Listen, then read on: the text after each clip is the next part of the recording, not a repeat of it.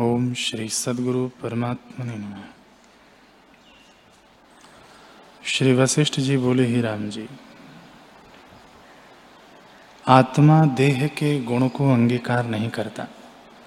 यदि देह के गुण अंगीकार करे तो आत्मा भी जड़ हो जाए। पर यह तो सदा ज्ञान रूप है। और जो देह आत्मा का गुण परमार्थ से अंगीकार करे तो देह भी चेतन हो जाए। पर वह तो जड़ रूप है।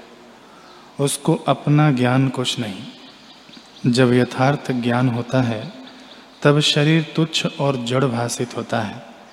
हे राम जी देह और आत्मा का कुछ संबंध नहीं, समवाय संबंध भी नहीं। फिर इससे मिलकर वृथा दुख को ग्रहण करने से बढ़ के और मूर्खता क्या है? जब कुछ भी इसका समान लक्षण हो, तब संबंध भी हो।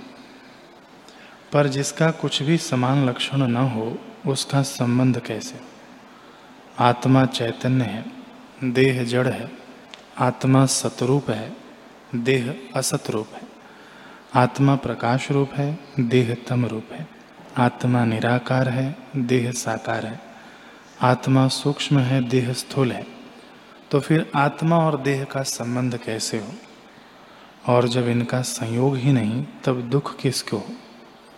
जैसे सूक्ष्म और स्थूल, दिन और रात्रि, ज्ञान और अज्ञान, धूप और छाया, सत और असत का संबंध नहीं होता।